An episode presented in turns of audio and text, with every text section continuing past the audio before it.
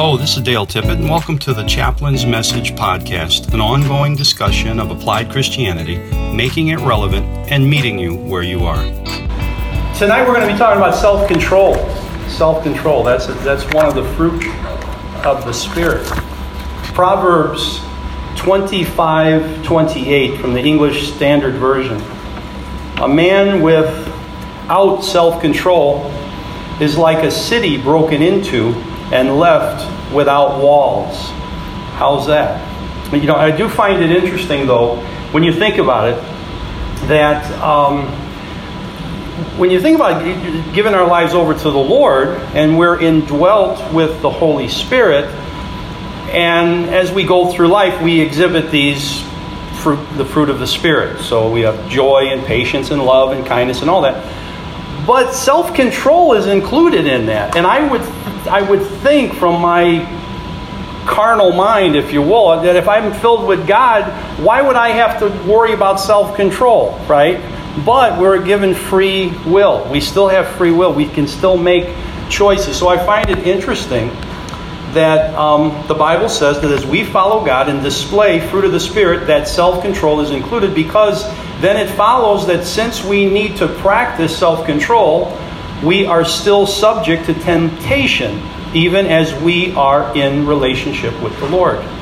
Self control, as well as uh, with all of the others, of course love, joy, patience, as I mentioned before, kindness, goodness, faithfulness, gentleness, uh, are seen in us because of our relationship with the Lord. But that doesn't take away the consequences should we decide to go for the works of the flesh instead of listening to the guidance of the Spirit, right? We still have choice. But we still have this free will, yes, free to choose. But that leads us to what choices have we made? You know, there's a song that's been out since like about 1949 called "Run On." You ever, anybody ever hear the "Run On"? God's gonna, God's gonna pay you back. Here it says, uh, "You may throw your rock and hide your hand, work in the dark against your fellow man. As sure as God made the day and night, what you do in the dark will be brought to the light. You may run and hide, slip and slide." Trying to take the mote from your neighbor's eyes. As sure as God made the rich and poor, you're going to reap just what you sow. You ever hear that one? You can run on for a long time. Well, that's what happens. This is that Proverbs 25 28. A man without self control is like a city broken into and left without walls. So we're right on the on every every single day. We, we we make decisions as to which way we're going to go. Are we going to li- listen to the unction of the Holy Ghost of the Spirit of God, or the written the the, the Bible? We we meditate on that and, and and glean guidance from that. Romans 6:21 points it out even clearer. Uh, Romans 6:21. But what fruit were you getting at that time of which you are now ashamed? It, it, was, it sounded like a good idea at the time, right? It, it was, it made sense at the time, but then now uh, down the road, we find out that, hey, you know what? That didn't work out so well. So, but the point is this this is not condemning. And this is what's so wonderful in love about the Holy Spirit is that he points these things out, our shortcomings, he points them out not to condemn us, but to convict us, just to get us back on track. And that's the good news. You know, in John 10 10 uh, reads, The thief comes only to steal and kill and destroy. I came that they may have life and have it abundantly. God's plan for us is to have abundant life, but we have free will. We can choose which path we're going to follow. And it's a struggle every day. We, we, we make mistakes and we don't even know we made the mistake. We have a conversation, and then way down the road, you might be driving or back at home, or you might be in the middle of the night. Your eyes open up and you say, What did I say? What happened? Oh my goodness, I might have said this, that, and you might have hurt somebody's feeling. And you know what? That's a good thing because when you're being te- when we are being tested that way, we're in a real relationship with the living, true God, the only God in the universe. And He is working with us And we are analyzing our actions over the course of the day. And you become more sensitive as you get more into a relationship with God. You don't become more brazen and rude. You become more sensitive and loving and caring. Because you know why? Because you exhibit the fruit of the Spirit. I don't see anything about being rude and mean spirited and, and, and, you know, etc.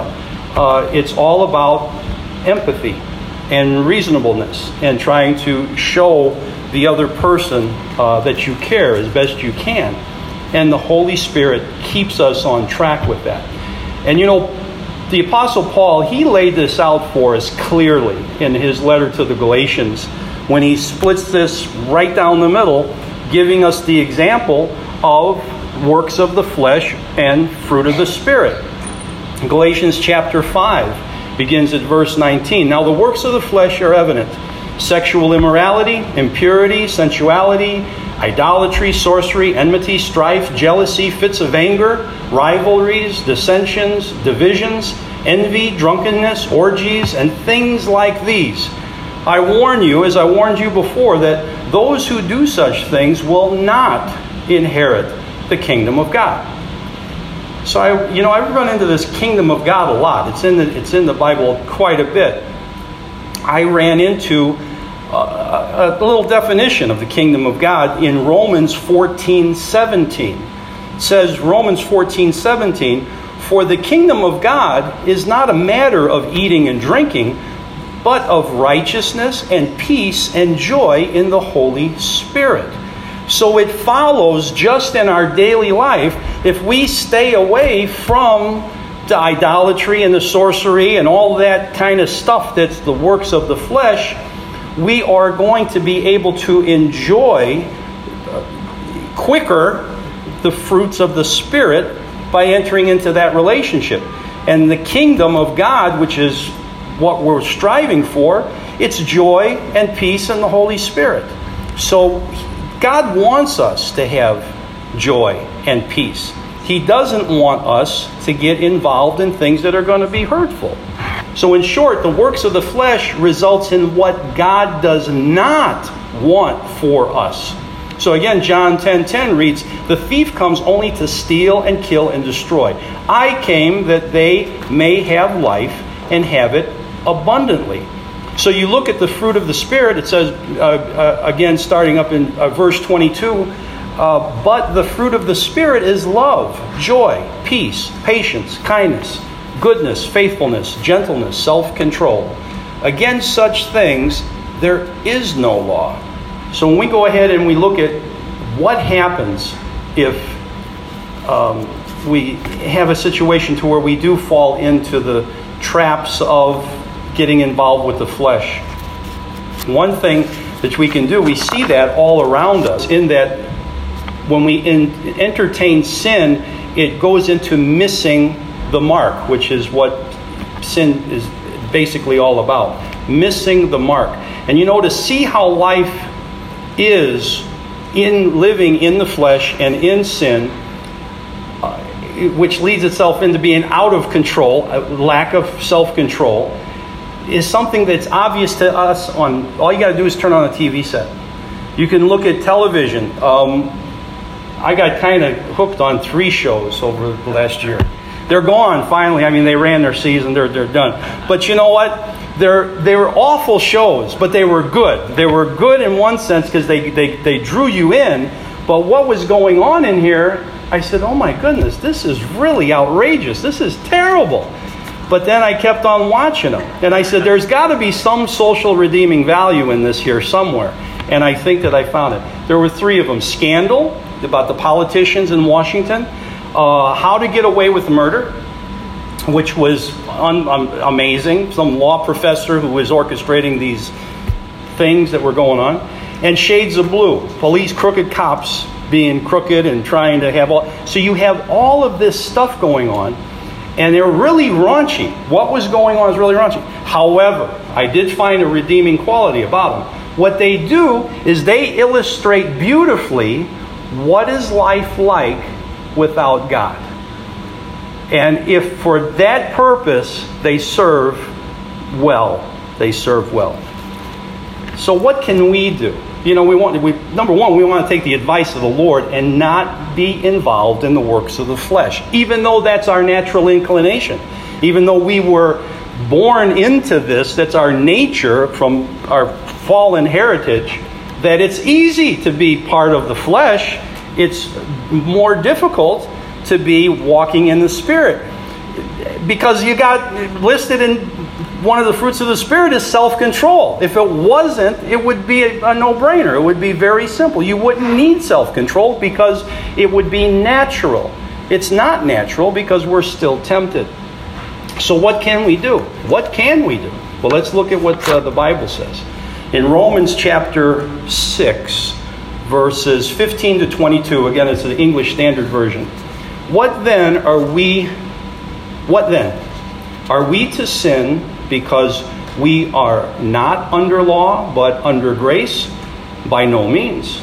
Do you not know that if you present yourselves to anyone as obedient slaves, you are slaves of the one whom you obey, either of sin, which leads to death, or of obedience, which leads to righteousness.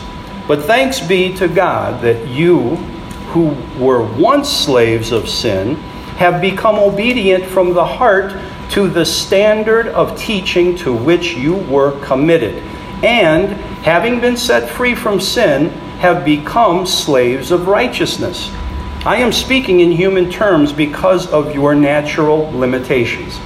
For just as you once presented your members as slaves to impurity and to lawlessness, leading to more lawlessness, so now present your members as slaves to righteousness, leading to sanctification. For when you were slaves of sin, you were free in regard to righteousness. But what fruit were you getting at that time from the things of which you are now ashamed? For the end of those things is death. But now that you have been set free from sin and have become slaves of God, the fruit you get leads to sanctification and its end, eternal life. Here ends the reading. So, again, focus on this verse 21 of chapter 6 of Romans. But what fruit were you getting at that time from the things of which you are now ashamed? It cuts right through. The good news is that past sins can be blotted out. We look at 1 John 1 9 says that if we confess our sins, he is faithful and just to forgive us our sins and to cleanse us from all unrighteousness. But how do we, or, or why do we have to deal with this issue of self control or lack thereof? Because sin is part of life, it's, it's, it's, it's part of our nature. So, two things. One, sin came into the world, and that's why we need a Savior. Second thing is, is that sin has consequences. Even after they are forgiven, the damage has been done. Hence, Romans chapter 6, verse 21. What kind of it, what what damage has been done that now has to be dealt with because of a bad decision? So how do we avoid the problem in the first place? What do we do? What do we do? Well, it leads to accountability. When I was a kid, many years ago, the um, I, kids would run around like kids do and so forth. And I was little. I was like one of the really youngest of the kids, but I was old enough to kind of run around. And one of the kids who was maybe a year or two older than me, somehow he decided he's going to smoke a cigarette. So he's got this, and we're like six, seven, eight years old. We were little. So he's smoking this cigarette, and my mom sees him smoking this cigarette. So his name's Tommy. So she says, Tommy, does your mom know that you're smoking that cigarette? And he says, Well, she does now. he was busted. He knew that my mom was going to tell his mom, and that was that was the end of that. So that's accountability. He knew that this is well, oh well. So what do we do? The problem is not having rules. The problem is the lack of accountability. Lack of accountability eventually leads to corruption. And we can point to Uh, David, King David, uh, perfect example. See Samuel, uh, 2 Samuel chapter 11, uh, verse number 2 uh, reads It happened late one afternoon when David arose from his couch and was walking on the roof of the king's house that he saw from the roof a woman bathing, and the woman was very beautiful. It happened late one afternoon when David arose from his couch and was walking on the roof of the king's house that he saw from the roof a woman bathing, and the woman was very beautiful. You know, there is a pastor who uh, has a radio program on WILL. He plays a couple of times a day. His name's Phil Ballmeyer. He's located out in um, Elk Grove Village. He's close by. And I like to listen to him. He was looking at this situation with David and he was asking, he said, same topic about lack of accountability. What happens when somebody has complete, you know, uh, autonomy, can do whatever he wants? He says, number one, he says, what was King David doing sleeping until noon, you know, on, uh, on during the day when like everybody else was at work? You know, I mean, he had the army was at war he had all these people doing all these things, but he's lounging around taking a you know afternoon nap and then he gets up and he's looking around and he's seeing some gal there and he decides that he's going to uh, enter into some place that he shouldn't be entering into with her well, of course, what happens? It ends up it ends up in, in, in adultery, betrayal, murder, the one lie after another. King, David had a terrible, uh, a lot of bad things happened to him, and through his, and through, you know, his with his children, he had rebellious children, all kinds of problems. Read that, read Second Samuel. It's it's it's it's really something. Um, and again, he was one of God's favorites. Okay, God loved him dearly, but he ended up paying dearly for his lack of self control. So eventually, uh, he paid the price for that. And, um, and it goes through uh, for all of us. That's, that's just how it is. So the problem is not having rules. The problem is having a lack of accountability. You know, uh, if you take and put a hole in a boat, what happens to the boat? It sinks, right? You put a nail in a tire, the tire goes flat. You jump off the roof of this building, you're going to go splat on the sidewalk, right? Actions have consequences, and one bad decision after another certainly doesn't help. But God loves us so much that He gave His Son to go ahead and to redeem us, to bring us back home to Him. So, you know, the what is that we can do? He God gave us a way out. And what is the way out that He gave us? He's still given us free will, but He gave us self control. That, that relationship that we develop when we enter into a relationship with the Lord, your, as your walk continues, it becomes enhanced and more sensitive. And self control is part of that because you're walking with Christ, you're walking with the Holy Spirit on a daily basis. So self control is self discipline, it is willpower, composure. But the force behind self control is not our own, but is the Spirit of God.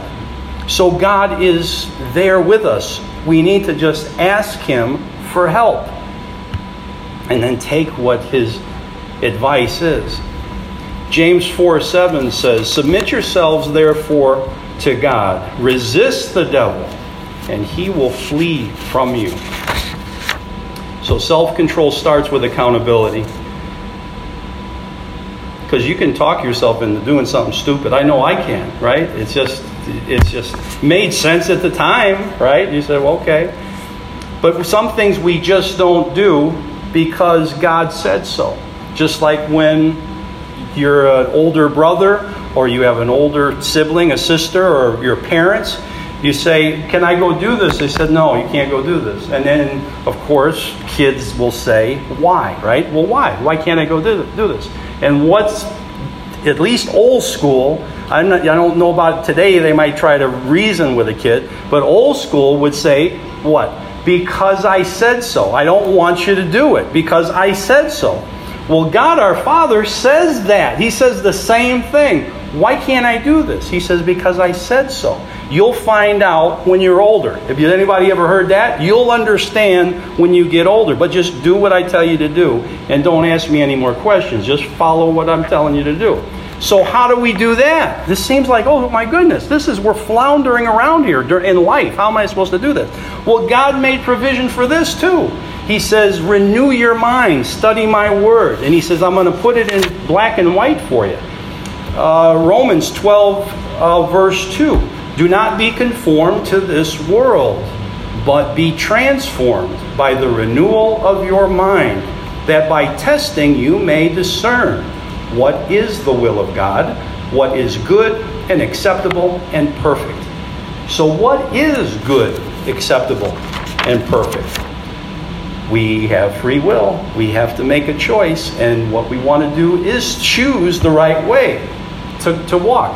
So, number one, make a decision, decide to follow Christ, receive Him, receive the Holy Spirit, be born again walk by faith, not by sight. That's in 2 Corinthians chapter 5 verse 7. Take an eternal perspective on life. We're in eternity now. We're just passing through this physical time period.